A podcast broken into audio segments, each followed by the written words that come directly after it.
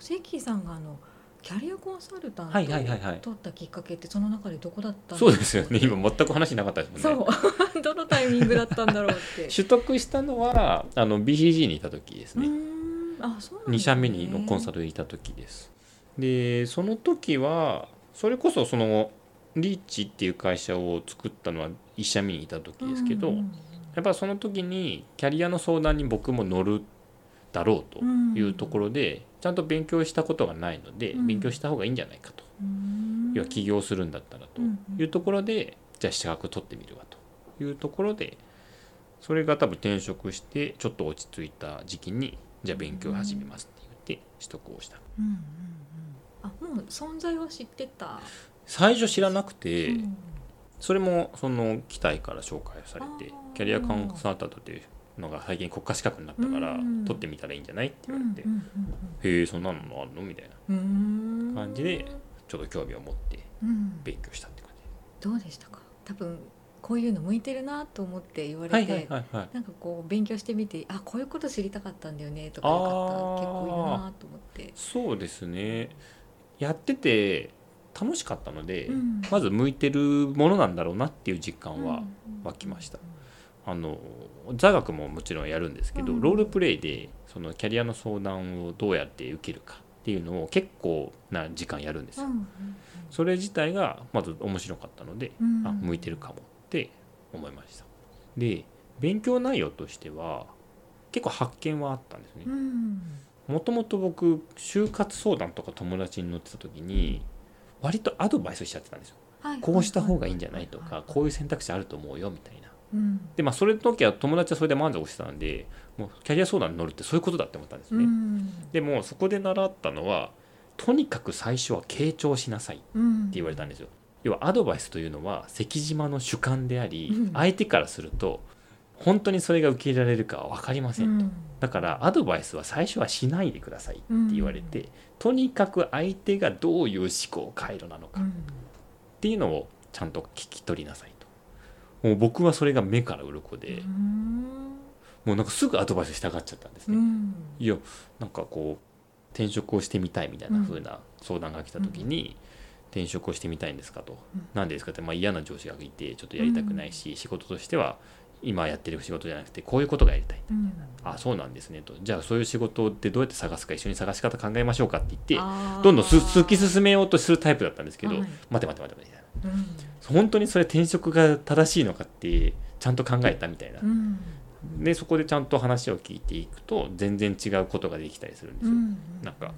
たまたまその上司が嫌なだけであって、うん。なんか他の部署に移動したら実は楽しそうだとか、うん。前の部署は楽しくて辞めるつもりなんてなかったとか、うん。そういうことが出てくると転職が本当に正しいかどうかなんてお前にあ関島にはまだわからないじゃないかうん。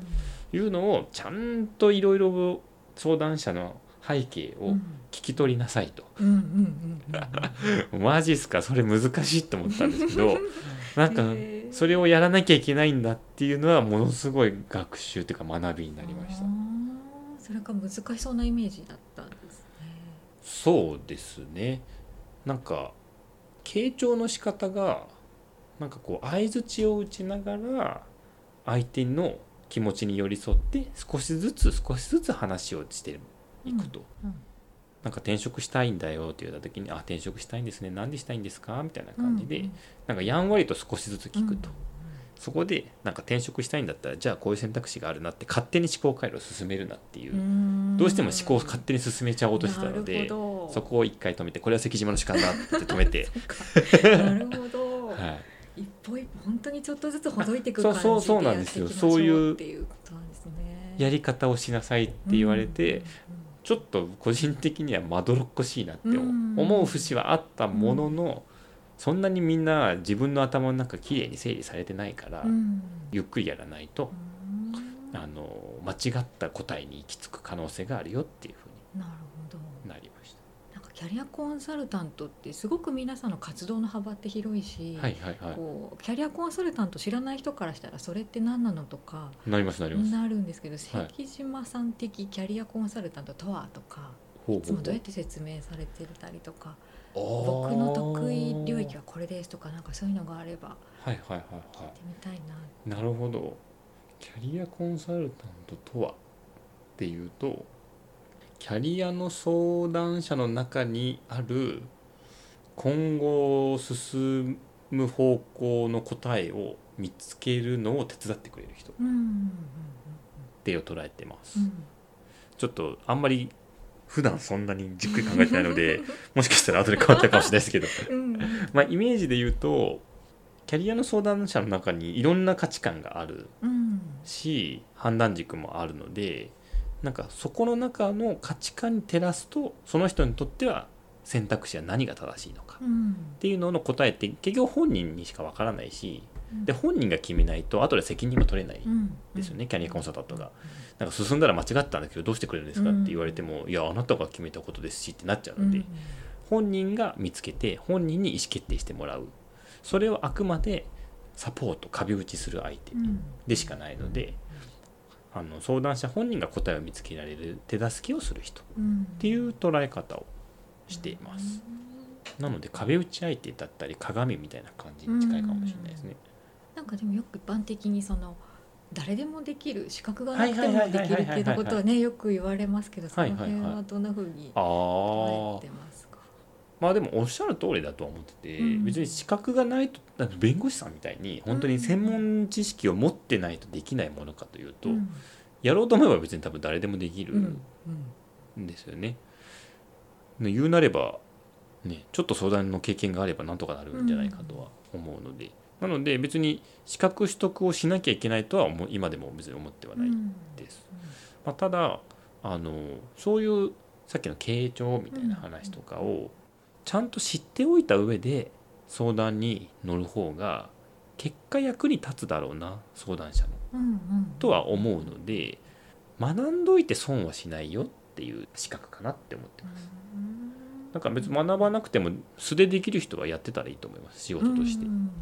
ただこちらとして知識とか経験はしなんか幅が広い方が役に立つことは多いと思うので学んどいたらいいのかなって思ってるぐらいですね。うんうんうん今後セッキーさんのそのなんだろうふ今は会社員と副業っていう形でそうですね。やってますけどもっはいとその副業である。リーチの方を。もっとメインでやっていこうっていうのは今後のビジョンとしてあるんですか、そうですね。今もうそこを考えてる最中で、うん多分ここ12年は大きく動けたらいいねっていう話を実はしてます。うんもともとはオンラインでキャリアの相談申し込みをできるっていうキャリアプランツキャリアコンサルタントがいっぱい載っててそこに相談申し込みできるサイトっていうのを一旦リリースして、まずはキャリアに悩んでる人の手助けを、まあ、低コストって言うとあれですけど、うん割とクイックに実現する場を作っていますと。でとはいえやっぱオンライン上だとまあ見ず知らずの人に相談ってなかなかハードル高いですし、そもそもそのサイトの存在を知るきっかけもやっぱり少ないので、なかなかそれだけだとそういうサポートできる方々を増やすことは難しいよね。うんって思っているので今年はオフラインにどこまでいけるかうんうんっていうのを考えたい。って今考えてます。うん。具体的にはあのキャリアの相談をできるカフェというのをコンセプトに、あの実際にもう店舗として場所を持ってそこにたまたまカフェのユーザーとして来た人がポスターまあポスターというか看板とかにうん。キャリアの相談向けたまってますみたいな感じでなんか3000円で1時間やりますよみたいなのが貼ってあったりとかテーブルとかのメニューにキャリア相談っていうメニューが書いてあってでそこであこんなのあるんだっていうなんか全然違う軸で入ってきた人にそういう選択肢があるんだよっていうのを提示したりとか。なんかそういうのがきっかけであ相談するっていうのもいいのかもしれないうん。みたいに思って2回目訪れた時に相談申し込みが来るうん。みたいな場所を作れると面白そうだよね。っていう話を今うん。しています。なのでそこの場作りというのに少しずつ力をうん。入れようかねっていうのが大きく進めたいことの一つですね。はい。本当キャリア興味ない人も来るような場所ああそうですね。結果に的には興味ない人もいっぱいいるとは思うんですけど、まあ、ただ普通のカフェとして打ち出すよりは一応キャリアの相談ができるカフェ、まあ、ちょっと伝え方考えないとなんか宗教みたいなの嫌なので そね。そこはちょっと考えるんですけど、うん なんか一応そういうコンセプトでちょっと普通のカフェとは違う感を出そうとは思ってるので、多少そういうあキャリアみたいなん。考え方の人が多く来るような場になるといいなとは思ってますけどね。じゃあそうなったらもうはい本業はちょっとボリュームを下げて、もうそっちへ。っていう可能性はあります。一旦はとはいえそういう場を作ると初期投資が必要でうん。お金も必要なので、もちろんあの融資とか借りたりはすると思うんですけど、自分の収入が途絶えてまでやるかっていうと、うんちょっとまだその踏み込みではないなと思っているので、一旦立ち上げる時はまだ副業としてうん時間を割くうんので逆に言うと僕とその機体だけだと多分とても回らないので、うん。そういうカフェの立ち上げに興味がある人とうんか、そうこれ店員やってみたいみたいな人のなんかいろいろ本業をやってるけど空いてる時間がそれなりにあるみたいな人も集めて実現できたらいいなって思っており実はそういうのに興味を持ってくれる人がすでに3人ぐらいいるのでなんかそういう方をちょっとずつはい。巻き込ませていただきながら実現できたらいいなーって今は思ってへー。なんか今副業ってすごく、ます。はい、こう会社員やりながら副業はいはいはい。がなってきて、はい。なんかでもそんなブームってわけじゃないですけど、うんうんうん。そうやって言われる前からゼッキーさんってそういうスタイルをずっそうですね。とや結果ってきて的にはおっしゃる通りですね。1社目の時に起業をして副業を始めてるので、うん。5年前ぐらいかな、うん。まあ、結果的には多分うん。ブーム直前ぐらいだったかもしれないですね。あんまりなんか多分ブームだからやってるというよりは自分として本業をやりながら別の仕事もやるっていうなんですかね。自分のできることの幅が広がることの楽しさは思っているので、うん。まあ万が一失敗したらまあやめりゃいいだけでしょってう思ってるので、んあそれってなんか会社員やりながらだからちょっとこう動きやすいみたいな動きやすいしのある意味チャレンジしやすいと思います。副業が一本で本業になったらうん。それこけたらもう自分の人生が大変なことになるじゃないですか、まあ、もちろんもう就職またすればいいだけだとは思うんですけど、やっぱそういう危機感は弱いからアクションがちょっと緩くなる反面安心して取り組めるっていう良さはあるなって思いうんうんうんます。なんか前関さんがその自分で仕事を作っていくことの大切さっていうか、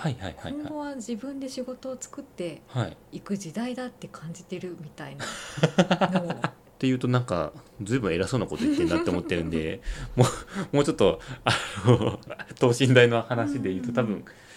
与えられたことだけをやる。ってういうのよりは自分が主となって仕事に取り組むとかん。自分でも仕事を、まあ、作ってそれを楽しくやる。っていうのも大事だよなとは思っていて多分その考え方が芽生えたのは1社目のコンサルティングの会社の時ですね。なんか芽生え方も多分なんか2つのことがあったと思ってて一つはコンサルの会社って、えっと、すごい「お前はどう思う?」って言われるんですよ。なんか一般的には、まあ、上から降ってきたものをどうさばくかっていう仕事の仕方が多分多い印象はあるんですけど、コンサルの会社は全部お前の責任で全部やれって言われるんですねうんスケジュールも引いたり To Do でやったりとかそうすると全てにおいて「お前はどうしたいんだ」ってめちゃくちゃ言われるんですよ。どうしたらいいと思ってるんだって。なんかすごい最初それが辛くて「いやうんどう思うも何も分かんないです」って言っちゃってたんですけど分かんないんじゃなくて分かるまで考えるのがお前の仕事だろうって言われてたんですすね。そうするとあ仕事って自分で考えて自分で決めなきゃいけないんだっていうのをすごい叩き込まれたんですね。多分それが自分で考えて自分で仕事をするっていう多分なんか思考回路文化が一個根付いたなっていうのが一つのきっかけ。でもう一つはあの多分それは起業をして感じたんだと思うんですけど起業をしてもまあ仕事なんて最初あるわけがないというか、うん。何もしなきゃ何も起きないので、あの一番最初は本当にお金を作るのに2人とも興味がなかったので、うん。なんかやってみたいことやってみようよっていう ことで、うん。そのキャリアのセミナーキャリアデザイン講座っていうセミナーを開いてみようと、無無料で。で参加者にキャリアの自分の頭の中を棚卸しして、うん。プライベートでやりたいこと仕事でやりたいこと、うん。うんそれを中長期で考える短期で考えるっていうそれを全部紙に書いて紙アウトプットをみんなで見せ合ってお互いどう見えるかを意見言い合うと自分の頭の中が整理されて直近やりたいことこういうことをやろうっていうちょっとアクションにつながるみたいな、そういうワークショップを多分10回ぐらいやってたんですね。うんうん。でそれをやった時に僕はセミナーを自分で開いたことなんてなかったですし、うん。なんならセミナーで前に立つなんて考えたこともなくてしかもあんまり人前に立つの好きじゃなかったのでなんかそんな偉そうなことを語れる身分でもないしって思ってたので、うん。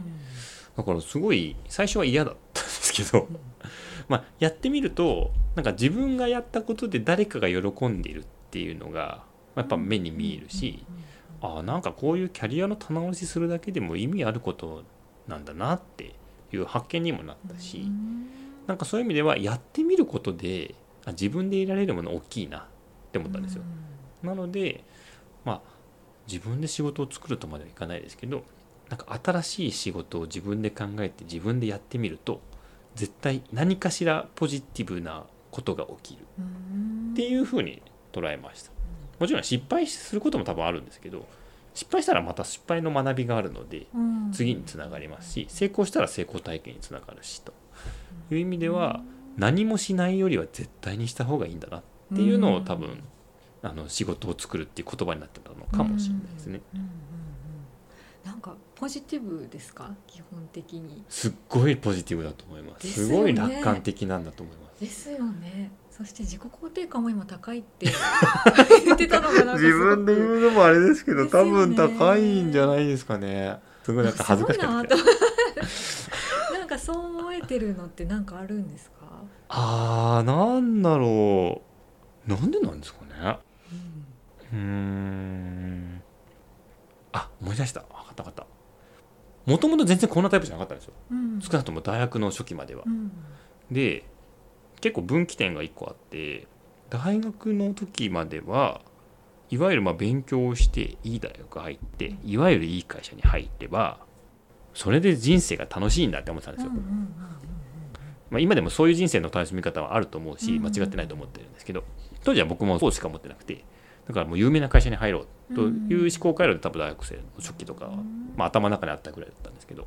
たまたまなんか仲良くなった友達が親が離婚をしちゃってて高校時代自分である程度お金を稼いで大学行かなきゃいけなくて、大学で音大に行った友達だったんですけど、で音大って就職口もなかなかないから大変で自分で考えなきゃいけないし、なんならその音楽活動で何しなきゃいけないかとかめっちゃ考えるし極めてるしと。っていう友達と仲良くなった時になんかいろんな経験談を聞くんですよ。大学受験の時はこんだけ大変でこんだけ悩んでみたいな。で親がいなくなんか片方いなくなった時はこういう辛い思いをしてみたいな。でやっぱそういうことを語ってるから僕からしたらなんかすごい大人に見えてその時、うん。同い年だったんですけど。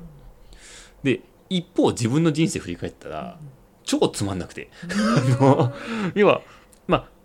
本当あの人によってはなんかムカつくかもしれないのであんまりなんか大大きく言えないんですけどまあ別に親も健在でしたし、2人とも仲がいいくて別に家庭もそんな揉めることもなく、で幸いすごい貧乏な家でもなかったので、うん。大学のお金も出してもらってたし、勉強も苦手じゃなかったのでそんな苦労もしなかったですし、まあある意味あんまり挫折っていうものをせずそのまま平々凡々と過ごしてたらなんか俺語れるもの何にもないじゃんって思ったんですよ。その時すっごい劣等感に苛まれて、なんか僕この子に比べてすごい人生楽しくないなって思ったんですね当時。であ俺このままだとクソつまんない人生歩むってその時に初めて気づいて。で何事もいろいろな失敗とか経験を経て自分の人生をの幅を広げないとなんか面白い人間になれなさそうだなっていう思考回路に行き着いたんですね。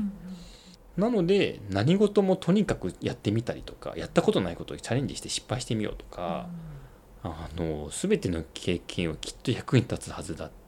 まあ、彼もそういう辛い思いをしたけど今となっては全部いい経験だって言ってたので、あそういうもんなんだなって思って、っていうので初めて自分の中でそういう価値観が芽生えたんですよ。だからあの新卒で入った会社もベンチャー企業だったんですよ。まあベンチャーっていうほどにはちっちゃくないですけど80人ぐらいの会社で、でも周りからはなんでそこ行くのってすっごい言われたんですね、周りみんな大きい有名なとこいるんですよ。え野村総合研究所とか、うん。NTT データとか NTT 研究所とかでもなんかやっぱ人と違う方が面白いって当時感じたので、人と違うことをしようみたいな。でそれで b ビットっていう会社に入ってで楽しかったし自分の中では納得がいくし仕事もできたし、なんか人と違う選択をした結果楽しくなった。っていうのがあったので、あなんかいろいろやってみるもんだな。やってみると意外と楽しいなで思うようになったんじゃないかなって思ってきました。う。ーんすごいそれは面白いですね。面白いですか？うん。あの別に多分その友達と出会わなくてもうん。もしかしたら楽しんでたとは思うんですけどうん。多分今とは全く違う歩み方をしてた可能性はもちろうん。んあって。やっぱ親からも最初ベンチャー行くことは反対されてたんですうんうん特に母親からはなんでわざわざ早稲田に行ってまでそんな知らない会社行くのって言われるので多分もともとの僕その友達と出会ってない自分だったらそうだよねって言って周りの評価を気にして周りがいいなって言われるような会社に行くことを選んでたと思うんですけどいやなんかそういうんじゃないみたいな。うん。自分の軸で決めた方がいいよ。ちょっと人と違う選択肢面白いよって思う自分が出来上がったから多分そうなったところはある気がしました。うんすごく納得感がある選択できますよね。できましたね。で万が一失敗しても自分で選んだしって言えるので、うん。それがその起業とかもやってはいみようと思ああ多分そうだと思いいます。そうだと思いつます。ながるわけですね、はい。なんかそうするとやっぱ語れることも増えますし、うん。人に対して何か話した時に面白いねって言われる機会はちょっと増えるようにはなりましたね、うん。昔に比べると。うん。いろいろやってるねみたいその今はリーチで起業っていうか、これからもっと大きくしていこうってありますけど、なはい。ひょっとしたらなんかもっとはい。新しいことやってみよいうやもう多分です全ね浮気症だと思います。その本当にそうだと思います。あの全然やるよみたいなあそうそうですね。かもしれないですね。はい。たださっきあの自分で仕事作るとは言ったもののうん。あんまり自分からはいかないんですよ全般的に。その今の流れで多分分かるかもしれないですけどリーチも誘われたからやってますし、うん。サントリーに行ったのも誘われたからですし、